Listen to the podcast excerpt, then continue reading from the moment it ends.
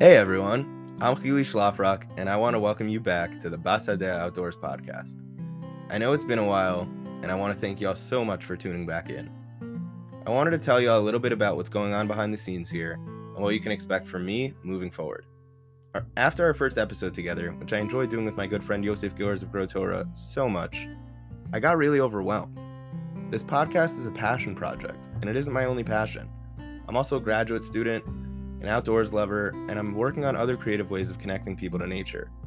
I'm also a human being, and sometimes just being that can take up a lot of space. All that being said, I wanted to come back to this podcast in a way that could work for me and for y'all, the audience. I started working with a podcast coach, and she's been super helpful in centralizing the vision and goals of this podcast. Moving forward, Basadeh will come out with a new episode on the first Tuesday of every month. I also hope to start creating more content over on Instagram at Basadeh underscore outdoors. For this month's episode, I had the privilege of interviewing three founding members of Living Tree Alliance up in Moretown, Vermont. They focus on regenerative agriculture and, and education in a way that is really beautiful and unique.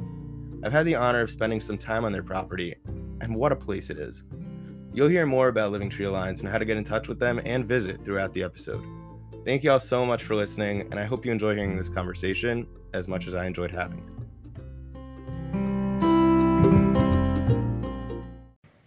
Hi, everyone.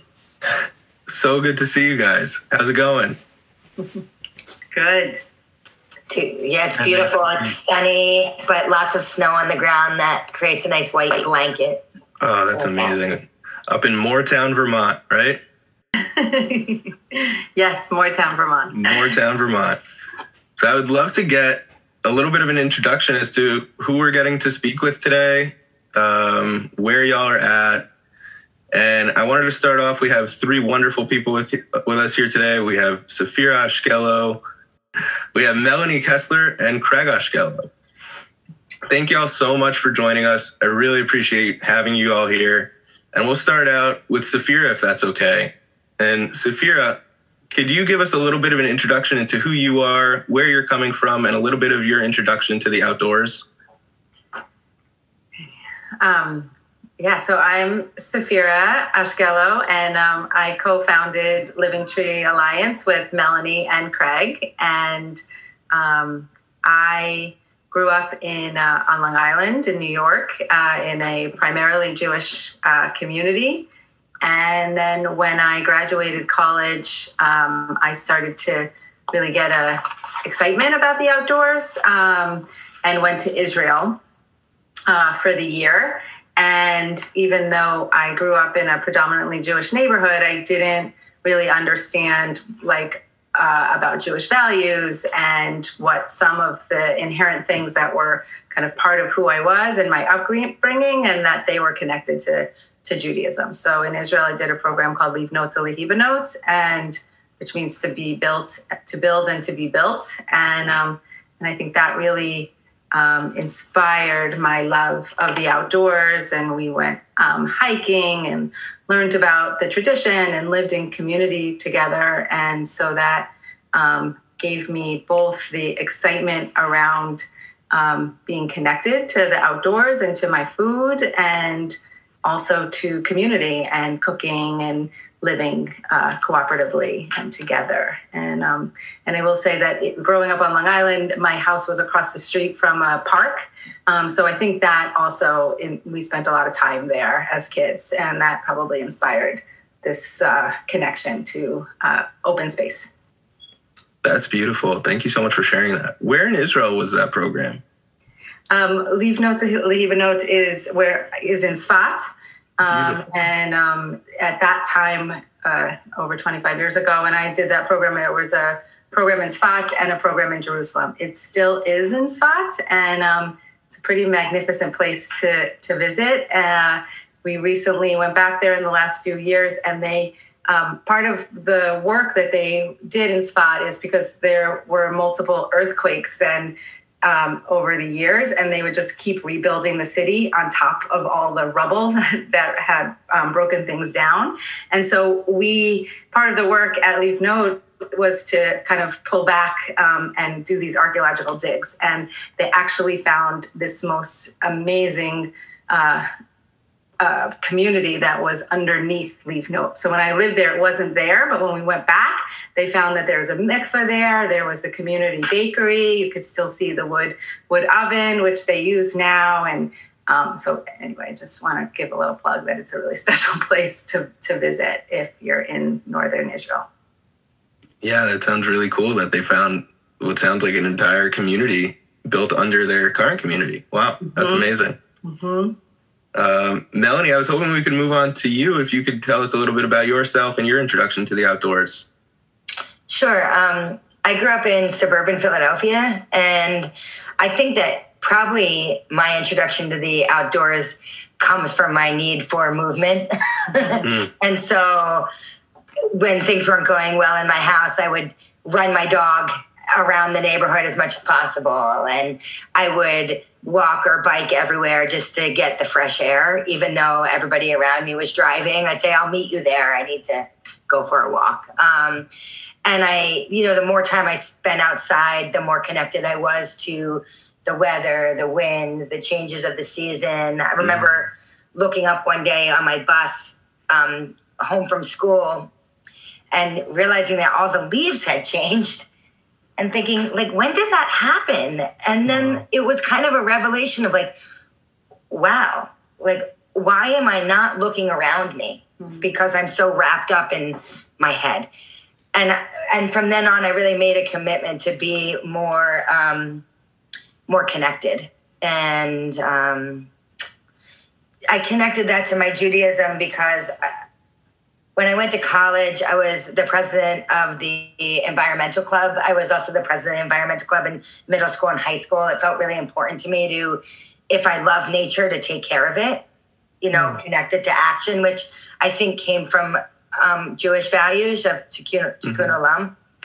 And it was Earth Day and Passover on the same day.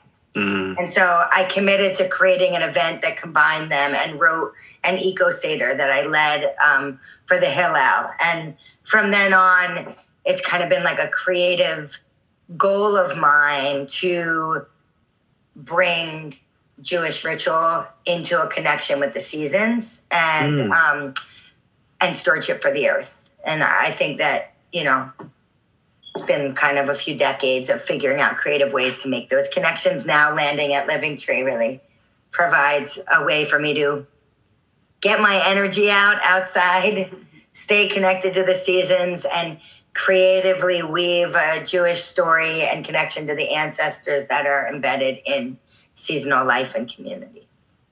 Wow, that is so cool. I love the idea of an eco Seder. I think that's incredible and we'll definitely get to talking more about those ideas of connecting those two things of Judaism and the natural world soon in the podcast. Um, Craig, I was hoping that you could give us a little bit of an introduction to yourself as well and your introduction to the outdoors. Sure. Hi, uh, Craig here. I grew up in Rockland County um, as a as a child, an only child of um, a mixed marriage. Uh, my mom's Jewish and my dad's, uh, well, he was raised Irish Catholic, but neither of them were particularly religious. So I grew up in kind of the Reformed community in in Rockland County, um, where I lived. There were in my school district is there were 22 languages spoken within the district, which was pretty amazing. Um, so it was a very you know pluralistic community, and you know naturally there were there were groups of people in high school, you know, that were aligned with people of their, you know, whatever kind of affinity group it might be. So anyway, where I grew up in Rockland was a street called Beaver Dam Road. So you kind of always wonder, like, where's the beaver? Because it it was named after beaver. And so I, as a child, would look in the woods for for you know for the beaver or for other animals, and developed a strong connection to um, a small herd of deer that were in the backyard and other animals and really um, you know got to understand from a very sensual and intuitive level like what um, this nature quote was out there beyond the edge of the lawn. Um, mm-hmm. so you know unfortunately i didn't really have a guide or uh, anyone teaching about that as a six and seven year old. So but i was knew that i was drawn to it uh, fast forward in, into college in 1989, I was one of my classes was on uh, global warming, and we wrote a whole paper uh, in a physics class. It was like a multidisciplinary class, but we addressed it to Senator Patrick Moynihan to act on climate change. At that time, it was called global warming. Um, from that platform, I had an experience of living in a rainforest in Australia. So I was really starting to meet people that were aligned with like, you know, what are all these amazing aspects of the of of our ex- human experience that nobody really taught me about in suburban Rockland County, um, and lived in a tropical cloud forest in Australia where it was just amazing to see the diversity of of um, birds and reptiles. They don't really have large mammals there, so the amount of diversity and, kind of these lesser, you know, um, lesser on the food chain. You know, there's not like one big, large predatory animal. So I don't know. My love of nature. I, I hesitate when I say nature because it's always been about not dichotomizing the nature culture, but how do we bring it together? That question lived in me from an early age and continues to live in me now. So I think some of that expression of like, how do we walk differently in this world where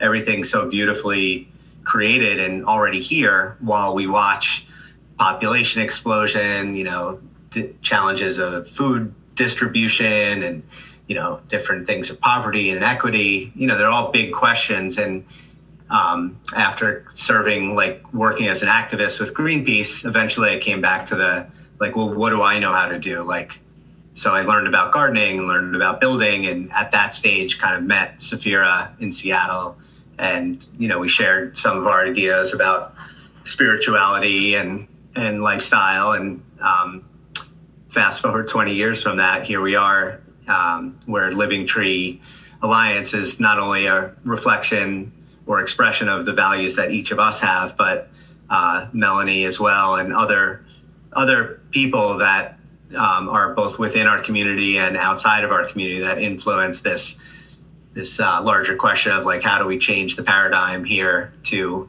have a more um, holistic, healthy, inspired future. Yeah. yeah. Wow. Thanks so much for sharing that, and that's a perfect segue sure. into my next question, which is the reason why we're here Living Tree Alliance. And we can snake back. So we can have Craig speak first and then Melanie and Safira. And we'll snake back for the next question. Um, so, Craig, if you'll share a little bit, what gave the idea for Living Tree Alliance? So, that that transition between uh, working as an activist in in Greenpeace back in um, '95 there was um, I had a really interesting um, summer that I spent with Safira working on a, um, a small biodynamic CSA community supported agriculture farm um, as summer apprentices where we made two dollars an hour. And um, being that both Safira and I love food, high quality food, and like you know delicious prepared food.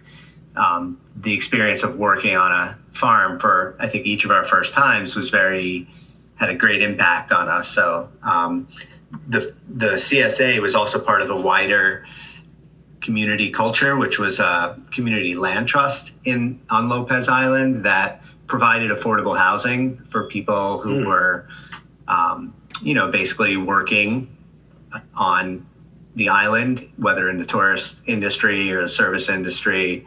Um, and it was a it was an kind of an activist model of affording, you know, making land and access to housing affordable. So, you know, from that, my career as a quote unquote career as a landscape architect, that part of how do we access farmland became a you know access farmland, diversify farm production, um, and create communities became kind of a central theme in what I did professionally.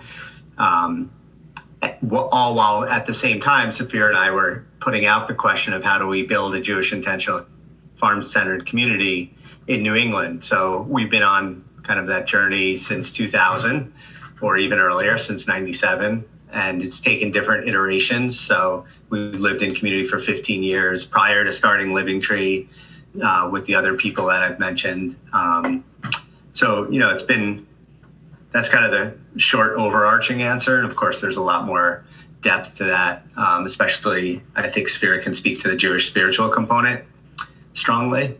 Yeah. Maybe I'll pass the baton to, to her. Sure.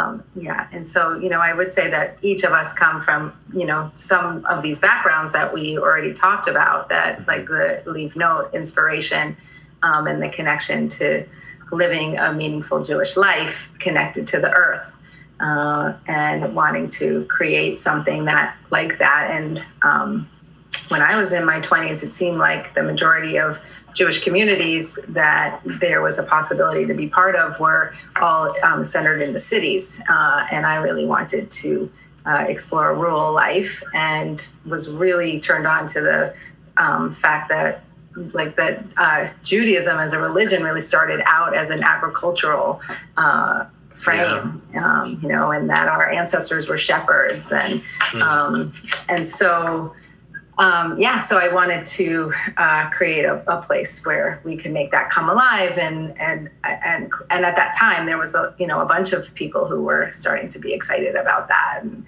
like the um, Jewish Farm School and Eden Village, like we're all mm-hmm. starting to percolate. Um, Boston, um, and so it felt like there was a movement that we then could become part of. Um, Beautiful. And, um, yeah, and so you you know I think I was really excited when I first met Melanie because um, she seemed to really understand the rhythms and the cycles of the seasons and connecting that to our Jewish spiritual tradition. And so it, it's been really a gift to evolve that together and to create meaningful festivals that are connected to our ancestry, um, but uh, make it uh, accessible in our modern day and also connected to the environment that we're living in here and growing food and celebrating the harvests and the planting and and all the cycles. Wow. Thanks for sharing that. Thanks for the work that you're doing. That's incredible. Yeah. Melanie, maybe you can take this next question, which I know it's a big one, but in its current iteration of this idea that y'all seem to have had for a very long time, what ex- what exactly is Living Tree Alliance? Well, there's the uh, the taglines that you can read on our website, which is an interweaving of um, a co-housing village, so a Jewish residential experience that's intergenerational, a nonprofit whose mission is both secular in terms of bringing regenerative agriculture education to local schools and families and religious in terms of bringing that same type of education into Jewish festivals and Jewish education and storing the land. So we're on 93 acres. Um, so other people can extend that. Yeah. But in you. terms of the feeling and the spirit of what we're doing here, you know, I think that we want to create a place where it feels um, nourishing, intergenerational, safe, sustainable, and inspiring. And so mm. that means that we can learn how to live, communicate, and work together to create examples that the next generation can um, live into a little bit and carry forth with them, whether it be through our field trips, through apprentices that are living with us and among us, or through people that come and camp and come to our festivals. And I think that's where we're at now is to continue to build infrastructure so that um, we can inspire that which lives in everybody to connect in some way to um, the vision of Living Tree that can spread. So.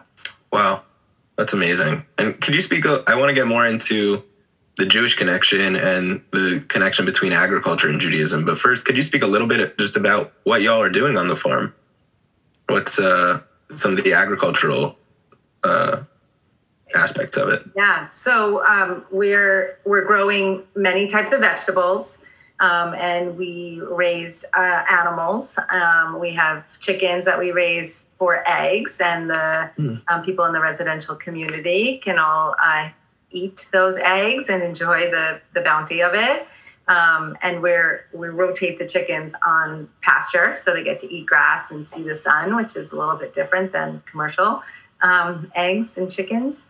And Yeah. uh, we also raise chickens for meat, and um, and they're also pasture raised, and um, they're really delicious. And I love uh, then eating chicken on Shabbat to celebrate Shabbat, and um, And I like eating her chicken. you know, and sharing in those celebrations together with the food that we were able to raise here um, with the sun and the soil and um, and um, and then there is also a sugaring operation on the land here. There's a family that's been sugaring here for 35 years, um, and they continue to lease the land, and we get to help in the spring and and integrate some of our community festivals into the sugaring season and um, and we have um, woodlands that are connected to the local high school and middle school um, for hiking and enjoying. And um, and then we are also growing fruit trees here. And we started a tree of life orchard where people from um, from our community and outside of our community can plant a tree in honor of their loved ones or honor of a um, you know, important milestone in their life. And um, and so we've planted many um, trees and, and blueberry bushes in in different people's honor. Um, That's and- beautiful. Yeah, and you know, and we're exploring um, growing ancient grains, um, and that's been a new project for us. And it's really fun to link the like the growing of grains and the Shavuot ho- holiday, and um, utilizing Yeah. some of those materials into into our rituals. Um, even though we're not, you know, in Israel and necessarily in the in the cycle of their seasons, but there's there's ways that we can integrate it. Yeah. And speaking of the fact that we aren't in Israel, but still maintaining and connecting to those old traditions, I'm wondering if y'all have a connection to Shemitah this year and what that looks like. Um, so there's a few different things that we have decided to do to honor the Shemitah year. Uh, one is is that we have one plot of our um, of our vegetable garden um, that is uh, designated towards Shemitah. We put cover crop in it right before Rosh Hashanah, and we um, our one of our interns made this beautiful sign in front of the of the garden plot, and we will not touch it for the whole year until um, next Rosh Hashanah, or maybe maybe next Sukkot as part of our Sukkot on the Farm Festival, and um, and it'll be a great opportunity to observe what the land does when you just let it be, you know. And this is Yeah. um, this is a little bit of a different practice in that you know we do rotate where we grow, so it is kind of in our regular repertoire to give certain areas of our um, growing areas a rest, um, but we wouldn't necessarily, um, you know, typically we'll plant cover crop and then turn the cover crop over and,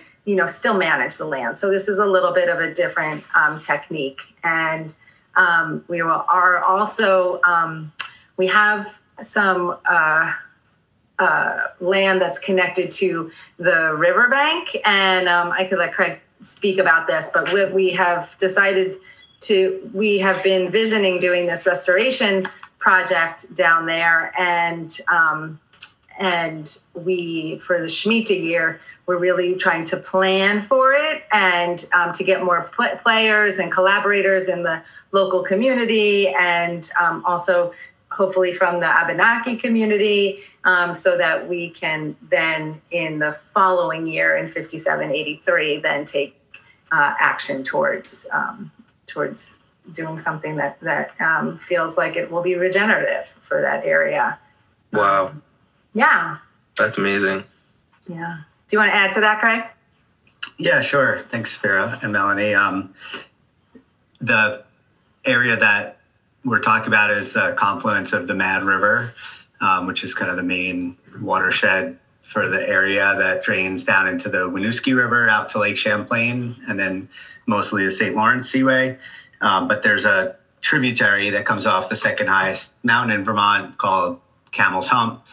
Um, at least in you know modern European language. I don't know it's it's how it was referred to elsewise or other you know in time before, but those two um, bodies of water connect on the edge of land that we have title to.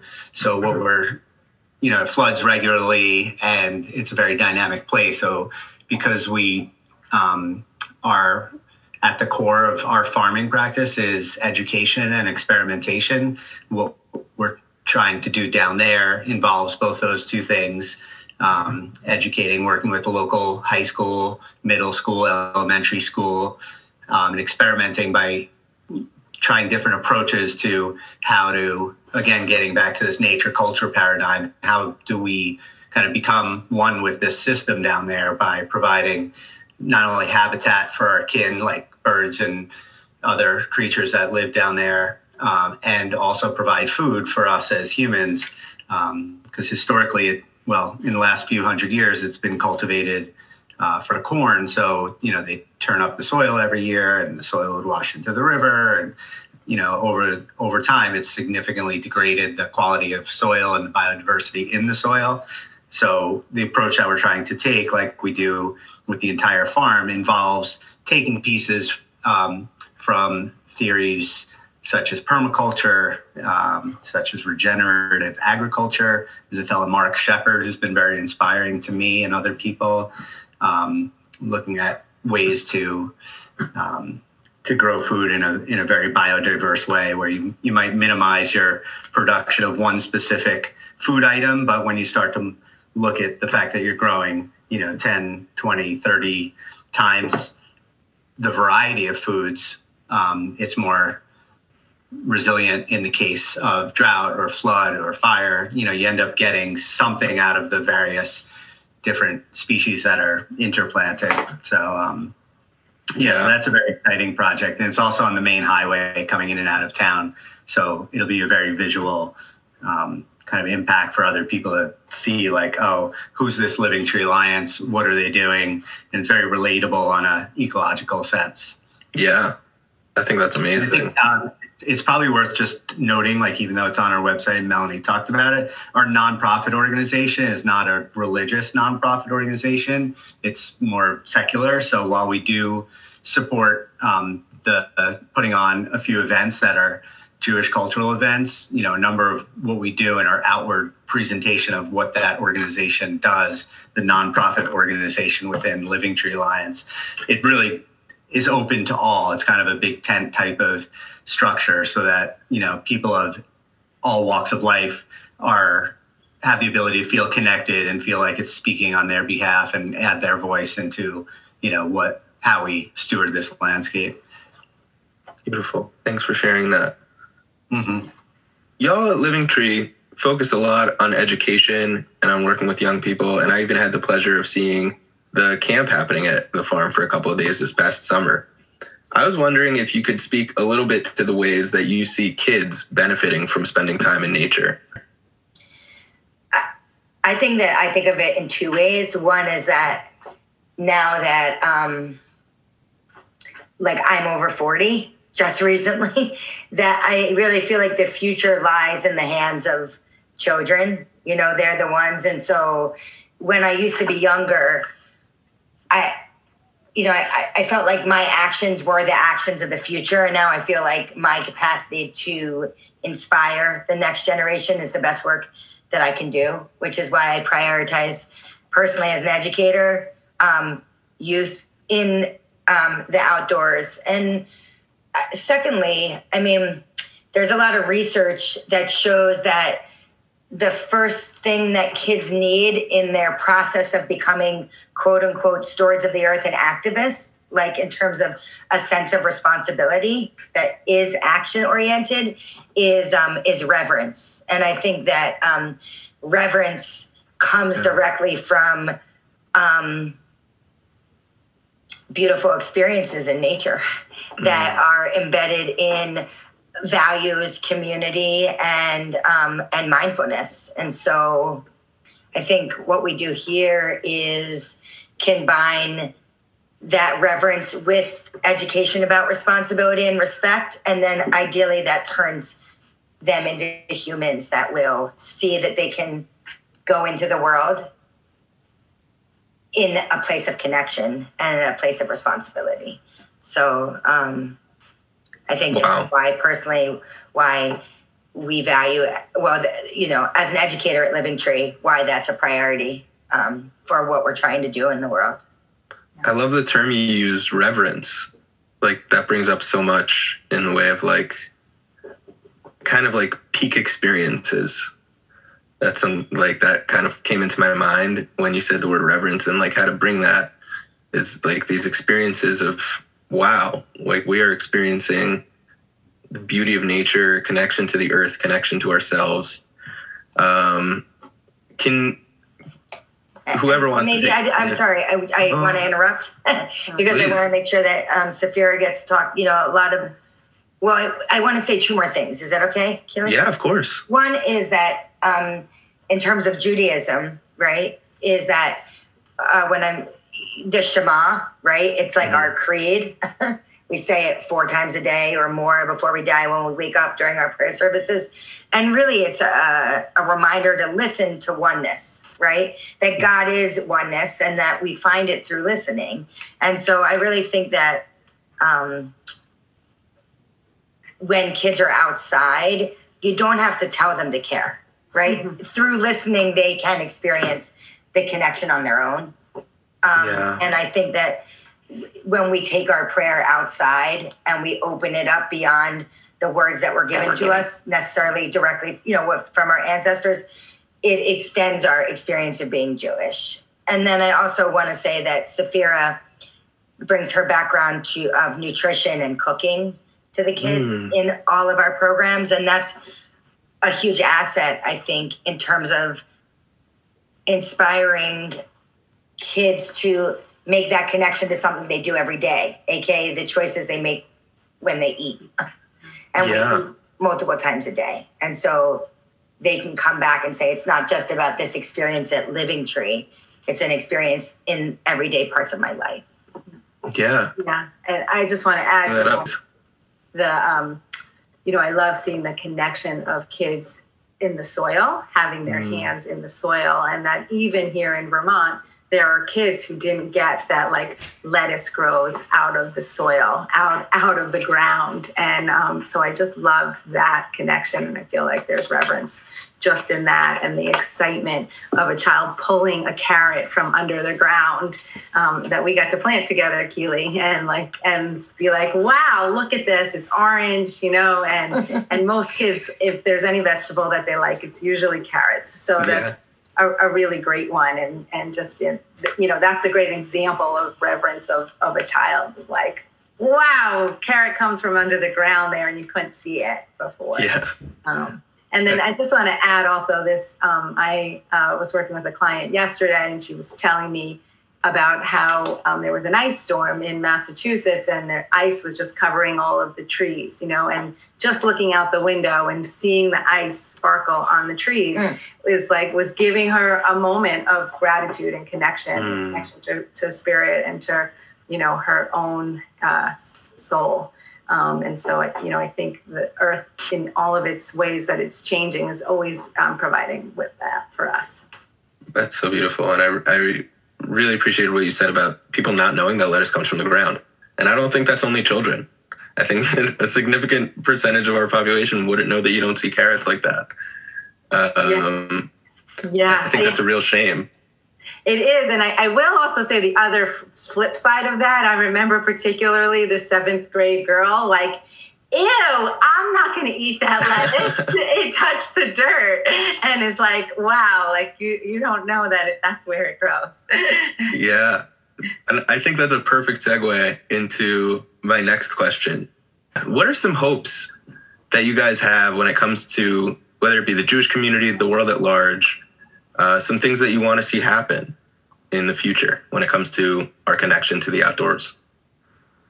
Okay. Um, I guess what's been on my mind lately, I've been watching this uh, David Attenborough um, Netflix movie. I don't know if it's a movie, but it talks about it's with this. Um, I forget who his partner is. Johan is the fella's name who they're highlighting. He's like a climate scientist, but more than that, he's very connected person who grew up in Norway and spent a lot of time in nature or you know, connected to the landscape that he lived in. And in this movie, they're trying to identify like, well, what are the key thresholds that we need to pay attention to in this time where our ecological systems, our social systems are all on the verge of some sort of disrupt major disruption, right? So I think within that he points out these nine different categories and I think that, you know, looking towards the future and using this word reverence is like reestablishing a relationship with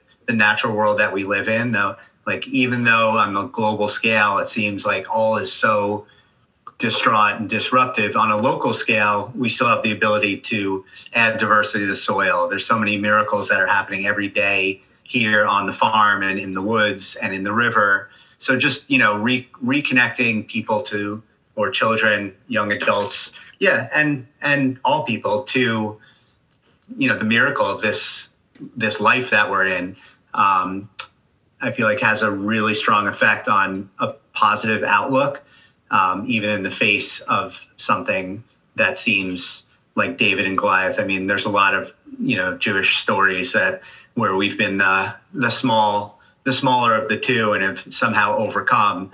So i feel like being able to instill that in in the youth where it seems that so many things are at a loss, where we can still have some hope in a small scale and feel connected to one another, is a hope that I would have, that I do have.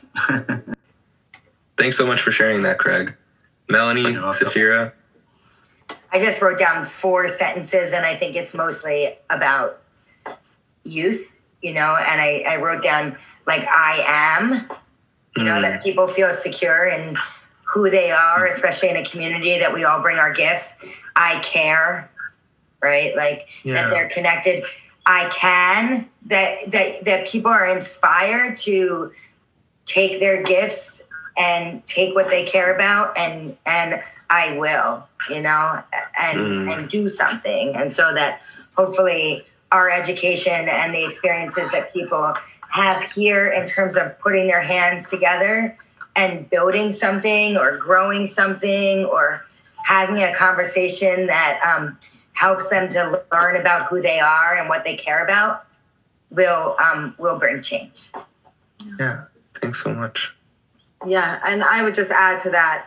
In in addition, so echoing what she said, really is um, you know that we can work collaboratively together. I do think that um, you know, right now there's so much um, division, and it's like if we can get past our differences and come together and figure out, you know, we, we all want to thrive here on this earth, right? And so, can we yeah. come together and um, work in community to create an environment that that thrives for life here?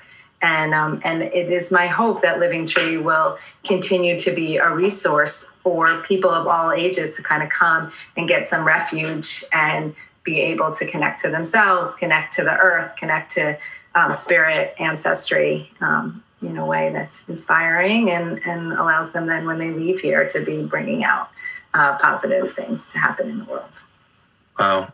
Thank you guys so much for sharing all that. I wanted to thank you so much for joining the podcast today. I really appreciate your time. I really enjoyed our conversation and I learned a lot. I hope people enjoy it. And again, thank you so much. Yeah, thank you so much, Keely. And I just want to give a little bit of a plug in that, you know, yeah. co housing community here, we're, we're right now um, five families, and we aspire to be seven families living on the land, stewarding the land together, and um, celebrating the rhythms of Jewish life. And we have um, two plots that are available for the right residents to join us in this. Uh, Beautiful. And you can find Living Tree Alliance. Our website. Our website. website is the best way, livingtreealliance.com. And we also have places for people to come and visit and be here um, just yeah. temporarily. So um, visitors. Yeah. Beautiful. Livingtreealliance.com. There you go. Thanks. Thank you guys so much. Yeah. Thank you, Keely. Thank you, Keely. All right. Take good, well. Take care. All right. Take good care. Thanks again. Bye.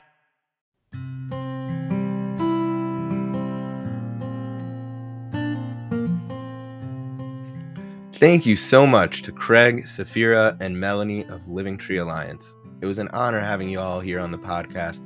and I really appreciate you sharing some of your vision with us. Check out Living Tree Alliance at livingtreealliance.com for cool opportunities and updates on the farming community. I want to thank y'all so much for listening to the podcast today. I wish you all the best, and we'll speak soon.